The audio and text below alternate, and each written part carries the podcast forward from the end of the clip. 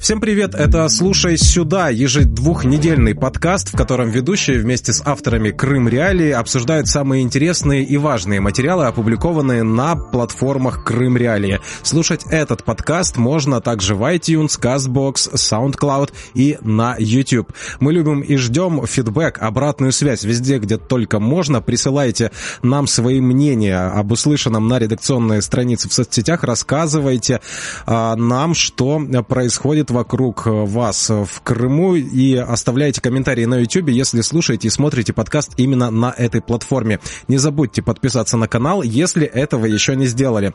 Меня зовут Сергей Макрушин, мой собеседник сегодня это корреспондент телепроекта «Крым Реалии» Алексина Дорогань. Алексина, добрый день. Добрый день.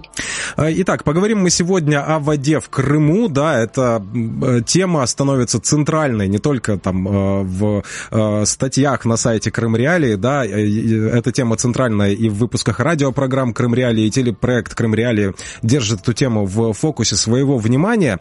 А, я бы хотел начать наш разговор. Мы сегодня будем говорить о технологиях опреснения воды и о том, насколько вероятно появление этих технологий и использование фактически уже в современном Крыму, мы начнем, э, я предлагаю начать наш разговор с марта 2014 года.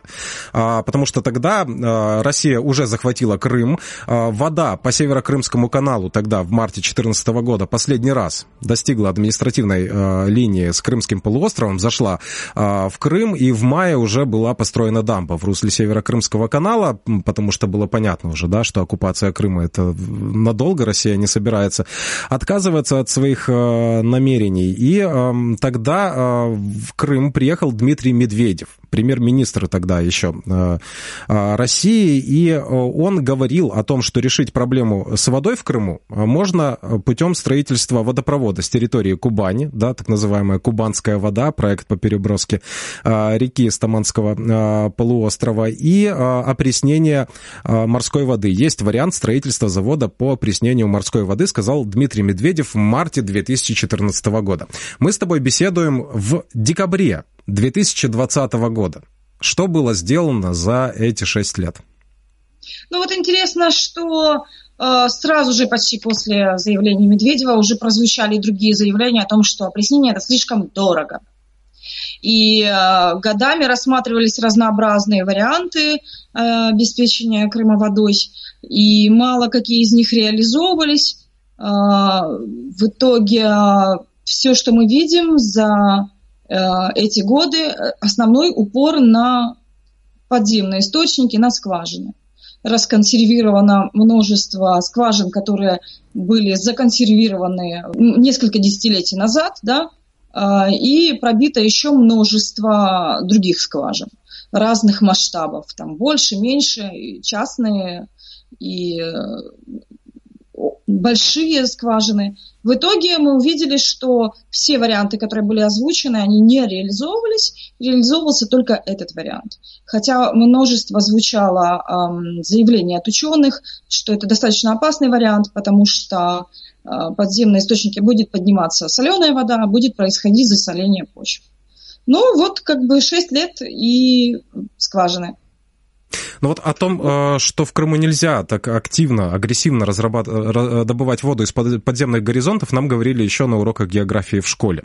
А, и э, в 2014 году было много опасений, которые связывались вот как раз-таки с этой агрессивной эксплуатацией подземных горизонтов. Все эти шесть лет ситуация выглядит таким образом. Крым потреблял воды больше, чем в него наливалось, да, если можно так сказать, путем выпадания осадков. Потому что больше в Крыму брать воду неоткуда. И понятно, что этот процесс можно было заметить за 6 лет, что в Крыму появляется воды меньше, чем э, выкачивается, да, из недр в том числе, да, и каким-то образом, наверное, предугадать э, подход Крыма к нынешней ситуации, когда мы видим, что э, Симферопольский и Бахчисарайский район, Белогорский район, да, там графики водоснабжения введены. В Ялте сложная ситуация тоже, да, несмотря на то, что курортный сезон там прошел без ограничений, но мы уже видим, что... тоже ограничения. Да, а, что можно сказать по, по, по этому поводу? Всерьез думал ли кто-то в Крыму, да, в подконтрольном России правительстве или в российском правительстве о том, что же делать с водой в Крыму? И есть ли опыт, который мог бы а, Крыму в этом помочь? Я вот сейчас говорю, да, о вот этих вот э, разговорах об израильском опыте, который мы слышим эти шесть лет в Крыму. Ну вот интересно, что, кстати, сейчас вспомнил момент, кто-то из крымских ученых сказал, что местами дошли по подземным горизонтам, уже доходят до воды 16 века, да? Ну, то есть старые довольно-таки отложения, то есть выкачивается очень много э, всего. Что касается, думал ли кто-то всерьез, действительно хороший вопрос, потому что, ну, ведь реально э, какие-то варианты хотя бы предварительно-то должны были рассчитываться, если они поднимались еще 6 лет назад. Э, израильский опыт, э, что интересно, что тоже как бы рассматривался, и э, что любопытно, израильский опыт-то он довольно свежий, то есть такой прорыв очень э, масштабный Израиль совершил. Да, вот вы изучали, вы изучали эту историю, вы изучали эту историю. В чем э, вот этот израильский прорыв, израильское чудо? Почему в Крыму так э, внимательно смотрят, ну или делают вид, что смотрят на опыт этой страны? Ну, передовая страна в мире по опреснительным технологиям, и они в 2015 э, году э, разработали э, технологию, которая оказалась достаточно дешевой. То есть она оказалась рентабельной, потому что но, над опреснительными технологиями прямо практически с самого начала образования государства начали задумываться. Но потом в 2000-х случилась жесточайшая засуха, и это еще больше, видимо, стимулировало ученых в работе. А, удешевить существенно удалось технологию, а, я, насколько понимаю, а, изобрели мембраны, которые стало легко чистить, и меньше электроэнергии стало идти на этот процесс обратного осмоса. То есть фильтры, фильтры стали дешевле. И Э, меньше электроэнергии стало идти на это все. Если э, кубометр опресненной воды э, стоит, себестоимость меньше 50 центов. Ну, вот для Крыма есть... действительно mm-hmm. это, это, этот э, нюанс тоже актуален э, по поводу того, сколько электроэнергии нужно на то, чтобы опреснять воду. Куда потом девать вот эти отходы, да, опреснения воды, эту соленую рапу, которая остается, когда пресная вода получается, да, из морской добыта. Давай далее поговорим, послушаем мнение Рафаэля Семиата, профессора, главы, главы химической инженерной программы Израильского технологического института. Он говорит о том, сколько электроэнергии электроэнергии уходит на то, чтобы опреснять воду в Израиле. Цена не такая уж и большая, в конце концов, потому что вопрос в том, что мы потеряем, если не будем этого делать. Да, для этого нужна энергия, но расход энергии в нашем случае это меньше 3,5 киловатт-часов на кубометр. Если у вас есть дешевая электроэнергия, это вообще очень хорошо, поскольку для предпринимателя это стоит дешевле, то мы учимся вырабатывать 65-70% воды ночью с дешевой электроэнергией. Общее потребление энергии на опреснение в Израиле составляет менее чем 1,3% от национального потребления энергии. А, вот э, что говорит э, э, Рафаэль Семиат. Итак, в Крыму есть ли дешевая электроэнергия? И если она есть и не дешевая, то сколько может в итоге стоить эта вода? И есть ли какое-то решение? Ну вот мы сейчас рассматриваем этот проект в очень общих чертах. Да? Есть ли какое-то решение, которое позволило бы понять, как будут обращаться с отходами этого опреснения? И вообще, что известно об этом проекте опреснения морской воды в Крыму? Насколько он сейчас вообще реалистично выглядит? А, я хотела еще один момент э, отметить, что в чем секрет Израиля? В комплексном подходе, в системном. Да, то есть, что водные ресурсы признаны национальным достоянием, и э, с ними очень аккуратно обращаются. Это один такой вот момент. Что То есть сейчас там, известно... там не, не, текут, не текут по э, улицам городов ручьи из чистой воды? И трубы пластиковые. Существует всеизраильский водопровод. А, при этом обслуживание его местами происходит э, частным образом. Используются чуть ли не нанотехнологии для всех этих ремонтов. Запрещено рыть колодцы. Это те вещи, которые мы вот как раз расспрашивали у профессора Семиата и э, смотрели материалы э, института и материалы МИДа Израиля об этих вещах что запрещено использование части химикатов в стиральных машинах для того, чтобы все это не попадало в сточные воды. Сточные воды используются э, дважды, то есть их очищают и, и э, продают фермерам. У фермеров у всех капельное орошение. Собирается дождевая вода. Израиль у которого чуть ли не 40% территории занимает пустыня, продает овощи и фрукты на экспорт и продает излишки опресненной воды. То есть вот э, до какого развития буквально они дошли за 15 лет. А, одна из их э, крупнейших фирм построила больше 400 э, комбинатов опреснительных в почти в 40 странах мира. А, вот Израиль... Технологии вообще как бы, ну, и все, все, конечно, продумано. То есть введен экономический стандарт на сантехнику. А, практически каждый житель знает, что воду нужно экономить.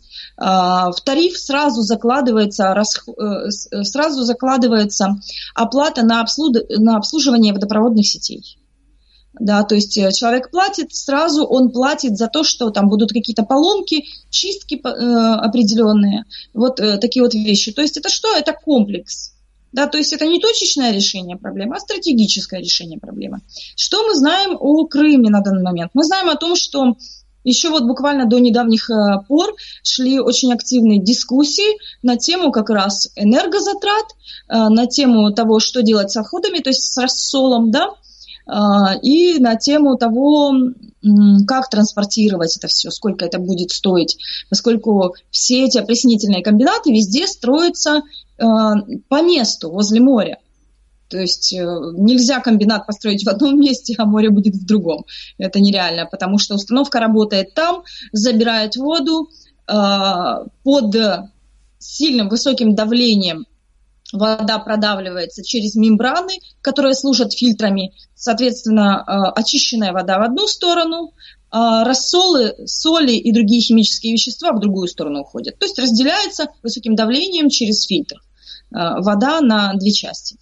А, и потом уже по трубам транспортируется куда надо. Ну, в Израиле практически это возможно через всю страну да, там, ну, перекинуть воду. Хотя у них э, сейчас уже стоят там пять мощных комбинатов таких в разных точках э, страны.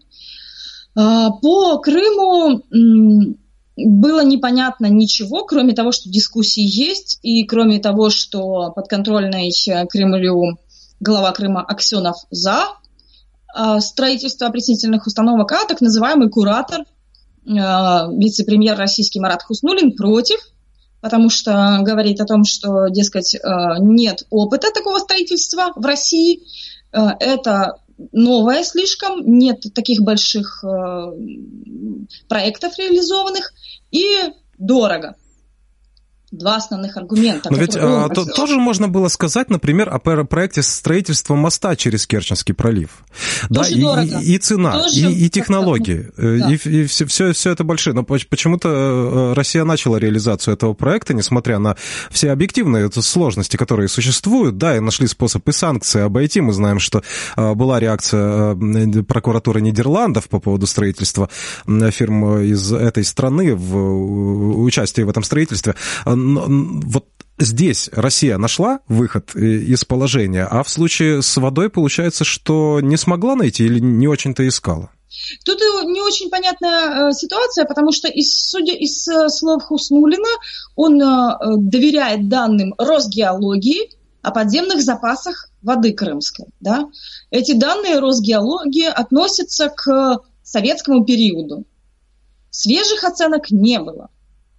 А, соответственно, э, видимо, речь идет о том, что это дешевле. Вот рассчитывать на эти данные, на то, что под землей еще воды много, запасы есть, и давайте пока будем ими пользоваться. Да? Но мы видим, что э, даже уже тот же Аксенов в эти вещи не верит и уже открыто говорит о том, что на его взгляд это способ не бесконечный и довольно опасный. И что одна надежда на опреснение. Но ну, вот по поводу... Там уже расходятся такие ну, мнения. Да, по поводу цены вопроса. Но ведь в этом году было выделено 50 миллиардов рублей на решение водной проблемы в Крыму. Можем ли мы сейчас э, судить э, о том, как будут потрачены эти 50 миллиардов рублей, э, на что их потратят в Крыму, как будут решать существующую проблему? Там интересный момент. Этого бы хватило есть. на, на опреснительный завод? Я понимаю, что каких-то э, расчетов точных не было, сколько бы стоило строительство опреснительного завода в Крыму, да, какие технологии доступны для использования на Крымском полуострове, но тем не менее, да, сопоставимы ли ну, эти вот, суммы? Да, мы пока не знаем совершенно цифры, кроме единственной цифры, которая была названа э, подконтрольным России министром ЖКХ Черняевым, который сказал о том, что опреснительная установка с транспортировкой в Симферополь будет стоить 20-30 миллиардов рублей рублей. Да? Эм, вот как бы это, это все, что прозвучало, и то он совершенно не уверен в своей цифре. И э, там же на сессии э, Госсовета говорил о том, что, дескать, прошу меня не цитировать, не записывать эти цифры, потому что они все время меняются. То есть Я вам сейчас цифру все... скажу, но вы ее не запоминаете. Вы ее не запоминаете, потому что, ну да, все слишком быстро меняется, и как бы, ну, слишком Видимо, слишком поверхностный анализ был, не заслуживающий там, какого-то такого слишком э, глобального внимания да, к нему. И поэтому мы не знаем вот той суммы, хватит ли на введение в эксплуатацию опреснительной установки. Смотрите, первая опреснительная установка в Израиле, которая была в Ашкелоне построена в 2015 году, она обошлась тогда э, Израилю в 250 миллионов долларов. Но это было 15 лет назад. Технологии очень сильно изменились. И, возможно, это все уже дешевле э, делается, потому что мы вот, например, говорили с зав. кафедрой экологии и технологии растительных полимеров КП профессором Николаем Гамиля, э, который специализируется тоже на водных технологиях. И он говорил, что до аннексии. В общем-то, было много контактов с российскими учеными, которые занимались э, разработкой тоже мембран. И, в принципе, он считает, что определенный опыт у них есть. И более того, если э, Украина смогла построить э, в Алчевске опреснительную установку, которая обеспечивает чистой водой Алчевский металлургический комбинат и город – и сейчас собирается строить, э, ну, есть такой вариант, э, проект э, опреснительной установки в Мариуполе, то, наверное, нет ничего невозможного. И еще ну, профессор ну, Гамеля, кстати, да, обратил наше внимание на то, что поскольку технологии очень быстро развиваются, то и мембраны на мировом рынке э, очень сильно дешевеют. То есть э, даже некорректно сравнивать с израильским начальным опытом, видимо, и сейчас э, этот период. Ну и в Крыму есть некоторый точечный опыт э, опреснения морской воды. Я слышал э, об определенном эксперименте при э, поддержке организации, если я сейчас не ошибусь, из Нидерландов, которые в свое время там в северной части Крыма там помогали снабжать школы пресной водой за счет строительства вот такой опреснительной установки. И была еще история с установкой опреснительной в Новом Свете, если не ошибаюсь. Да, один из отелей поставил экспериментальную установку установку. Экспериментальная она была 7 лет назад. 7 э, лет, назад, 7 э, лет эта установка работает. Эм, тогда речь шла о том, что, возможно, если этот опыт будет успешным, то его можно экстраполировать и в более глобальных масштабах, и в разных участках э, Крыма использовать. Эта установка, если я не ошибаюсь, это разработка симферопольских ученых. И она работает. Единственное, что, насколько я понимаю, сейчас не используют эту воду для питья, а, используют для технических нужд. Ну и поскольку отель сезонный, то я так понимаю, что зимой она не работает. Она работает в курортный сезон, да, когда больше потребность в воде. А, в новом свете проблемы с водой. И используется эта вода для душа, умывания и таких, других технических нужд. Ну, то есть, если и в Крымск, у крымских ученых есть определенные разработки, и есть несколько э, э, институтов российских, которые работали над этой тематикой тоже, понятно, что, возможно, масштабы больше. А, и вот вопрос, да, э, тот, который, о котором ты говорил, что вопрос электроэнергии.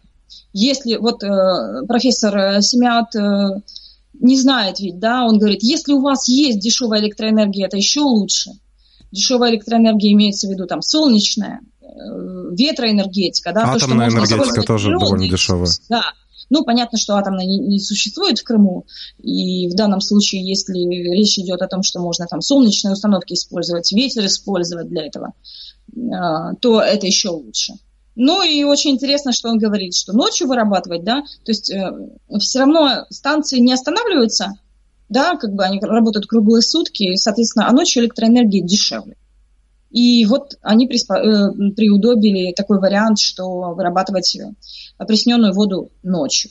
То есть тоже идут вот по пути удешевления удешевления, еще раз удешевления. Возможно, такие варианты есть. И но, тем не менее, потребительские цены на воду в Израиле-то остаются ну, на довольно таком ощутимом уровне, да, я не думаю, что жители Израиля могут сказать, что у них вода э, дешевая. А вот э, я предлагаю далее, э, в продолжение нашего разговора, послушать, что говорят крымчане. Вообще, крымчан очень долго готовят к тому, что за воду нужно платить больше. Сначала, э, я помню, еще э, не далее, как минувшей весной мы обсуждали перспективы э, введения дифференцированных тарифов на воду, да, чем больше ты потребляешь воды, тем ты дороже за него платишь. Соответственно, если ты экономишь, то платишь меньше. Но э, засуха, которая наступает на Крым, она ведь все эти планы смяла, да, и дифференцированных тарифов э, многие крымчане так и не увидели, а увидели графики уже воды. Э, и э, сейчас, что говорят крымчане на вопрос, согласны ли они платить больше, если в Крыму будут опреснять воду? Давайте послушаем, что они ответили. Куда деваться? Мы уже ко всему привыкли. Понятно, и у кого кто здесь живет, у кого там вода будет, э, там, грубо говоря, там по 30 рублей, он будет недоволен, если оно будет там по 60, например. А мне и по 60 хорошо. Это будет дешевле, чем мы сейчас тратим. Машина воды привоз стоит полторы тысячи. А сколько? Это ну, на месяц. Летом даже больше у нас выходит. Ну, если это запустит как бы это на массовом, массовое производство, то, конечно, оно со временем может быть дешевле станет. Денется? В магазинах цены высокие, платим же. Как мы будем относиться, ведь ничего не изменится. Понимаете, мы подчиняемся власти. В этой стране мы ничего не можем сделать. Я как пенсионер я не готова платить такую цену. Я не готова к повышению, к повышению цен. И потом я пенсионерка, это для меня очень трудно. Я еле-еле справляюсь с этой жизнью. Нет, это неподъемная цена даже с точки зрения того, что сейчас она получается, если я плачу за куб 47 рублей в частном секторе, да, там, вот, то 85, естественно, пенсионеры не потянут. К повышению цен, конечно, не готовы. Надеемся, эту проблему все-таки будут регулировать э, чиновники, но, с одной стороны, это позволит людям научиться экономно э, относиться к использованию ресурсов. Да, дороже, да.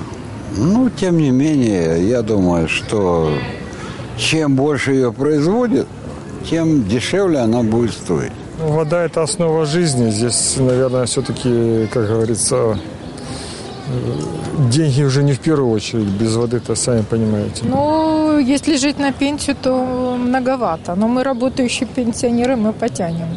А я думаю, для людей, которые не работающие, наверное, какие-то надо делать дотации, скидочки на воду. Когда воды не будет, я думаю, что это будет подъемная цена.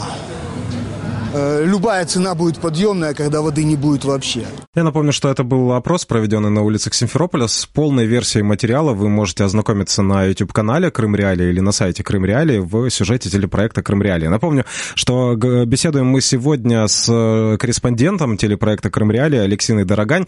Алексина, ну вот что говорят э, крымчане относительно того, готовы ли они платить э, высокую стоимость, да, 85 рублей сейчас называется, такая приблизительная стоимость, но мы понимаем, что эти цифры очень приблизительные, учитывая, что никакой конкретики а, не называется. И прозвучала вот такая мысль о том, что это научит экономить воду. А можно ли в э, нынешнем Крыму эту воду экономить? Вот добыли эту воду, да, нашли электроэнергию. Вот, да, даже в крымских условиях. Нашли электроэнергию, нашли а, технологию, которую можно использовать, нашли, куда можно утилизировать или там перепродать отходы от этого опреснения воды. А вот как ее доставить потребителю без потерь?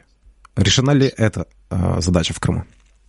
Ну вот по поводу цены еще, да, э, и на секундочку я вернусь к этой теме, э, что последние заявления Аксенова были о том, что вряд ли эта цена будет э, больше, чем цена по Южному федеральному округу российскому, то есть больше, чем 36 рублей. Угу. То есть уже он называет меньшую цену. Там, например, когда Гацанюк называл цену, он говорил до 200 рублей. Это если поставить еще установки, которые будут перерабатывать рассолы в полезные химические вещества, которые можно будет дальше в промышленности использовать. То есть это тоже настолько вот приблизительно. Да, и поэтому действительно ты прав абсолютно, что пока мы до конца не знаем вообще, насколько может подорожать вода, то есть есть разные версии да, развития событий. А что касается экономии, то из того, что мы слышали от разных специалистов, конечно, можно экономить сейчас воду в Крыму. И вот э, экс-глава э, Рескомитета по водным ресурсам Александр Лиев э, говорит о том, что первое, в чем нужно разобраться, это отремонтировать все сети. Потому что местами в Крыму потери в водопроводных сетях достигают 80-90%. То есть есть часть таких изношенных сетей, и э, э, Лиев говорил нам в одном из интервью, что вот если хочет Москва показать, что ей не все равно, что она заботится о вопросах воды в Крыму, то она должна вложить деньги именно в это в этот капитальный ремонт, потому что тогда э, произойдет очень существенная экономия, и все увидят, что на самом деле воды э, питьевой э, как минимум хватает в Крыму. Ну, вот если зайти если на... потери 40-90%, это очень серьезные потери. Если зайти на сайт предприятия «Вода Крыма» или на их страницы в социальных сетях, я просто подписан, читаю внимательно, слежу внимательно, то ежедневно публикуются какие-то новости о том, что где-то не будет воды из-за того, что ремонт проводится, где-то не будет воды из-за того, что ремонт проводится, да, и Сети ежедневно очень просто... Они очень изношенные, конечно, да. Да, веерами вот так вот сообщения выпускают об этом. Ну, ведь, ведь ремонтируют же э, эти трубы? Или это не тот ремонт? Или это немножко не, не то, о чем масштабы мы сейчас говорим? Масштабы не те пока что. Масштабы не те. То есть э, нужен более масштабный ремонт из того, что нам говорили специалисты и эксперты, э, что вкладываются деньги в это определенные. Но это совершенно не те суммы, которые должны вкладываться. И если, кстати, мы посмотрим на вот эту вот сумму, которая сейчас выделена для э, крымских водных проблем – там заложен ремонт сетей, а, заложены суммы на ремонт. И посмотрим, насколько это будет эффективно. Если эти суммы будут использованы эффективно, возможно, это поможет очень сильно экономить и существенно снизить эти потери. Но вот э, было мнение профессора э, э, главы Ассоциации экологии и мира Виктора Тарасенко. Он, к сожалению, оценивает эм, эту программу решения водного вопроса как не очень эффективную. Он очень сомневается в том, что все-таки она будет рационально исполнена с учетом э, с учетом понимания процессов, с учетом советов э, экологов и других специалистов, ученых, э, которые они озвучивают постоянно чиновникам. Вот как бы, то есть какой-то потенциал в, в, этой, в этих суммах есть, но вот как это будет исполнено, это вот только мы увидим через год-другой.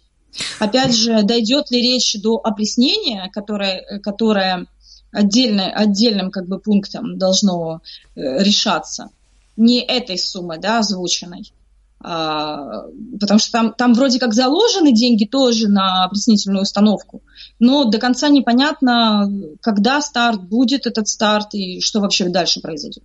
Вот да, и что, что будет происходить в Крыму к тому времени, когда все-таки да, там построят да, эту первую определенную да. установку? Аксенов, например, рассчитывает, что в апреле еще будут определенные скважины введены, и таким образом э, Крым сможет протянуть, в частности, ну, сейчас он в основном говорит о Симферополе, э, протянуть до пуска опреснительной установки.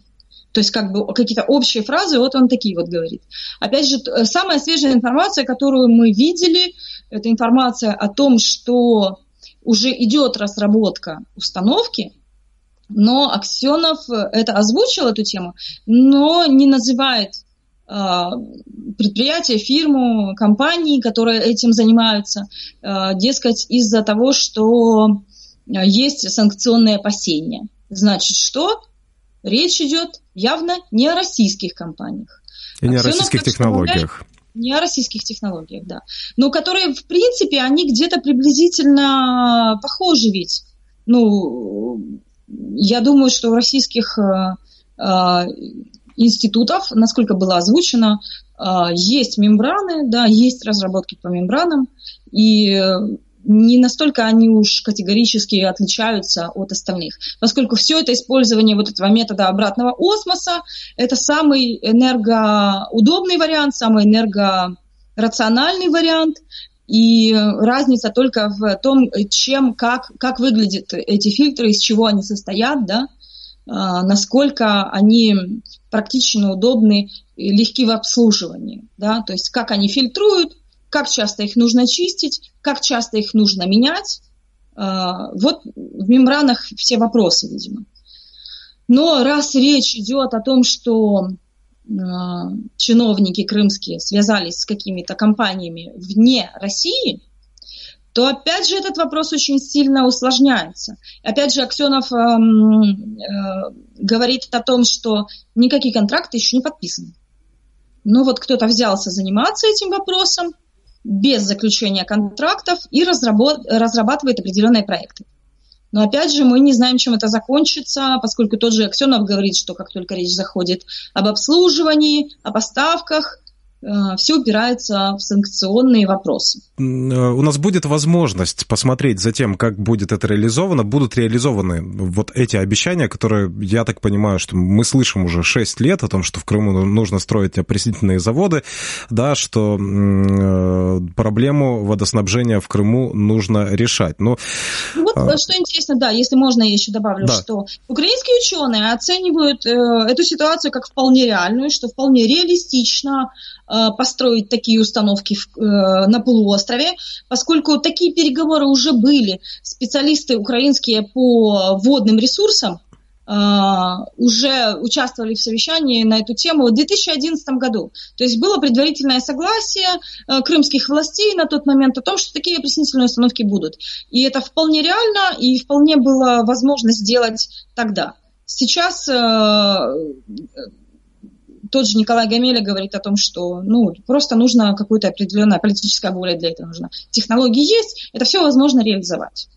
То есть да, ну, ну посмотрим, да. как будут развиваться события в Крыму. Э, я напомню, что э, мы сегодня беседовали с моей коллегой, корреспондентом телепроекта «Крым Реалии» Алексиной Дорогань. Алексина, спасибо тебе большое за беседу. Будем вместе следить за тем, как развиваются а, события. Я напомню для нашей аудитории, что «Слушай сюда» — это ежедвухнедельный подкаст, в котором ведущие вместе с авторами «Крым Реалии» обсуждают самые интересные и важные материалы, которые опубликованы на сайте «Крым Реалии» и других платформах платформах проекта Крым Реалии. Слушать сюда вы можете на сайте Крым Реалии, в iTunes, CastBox, SoundCloud и на YouTube.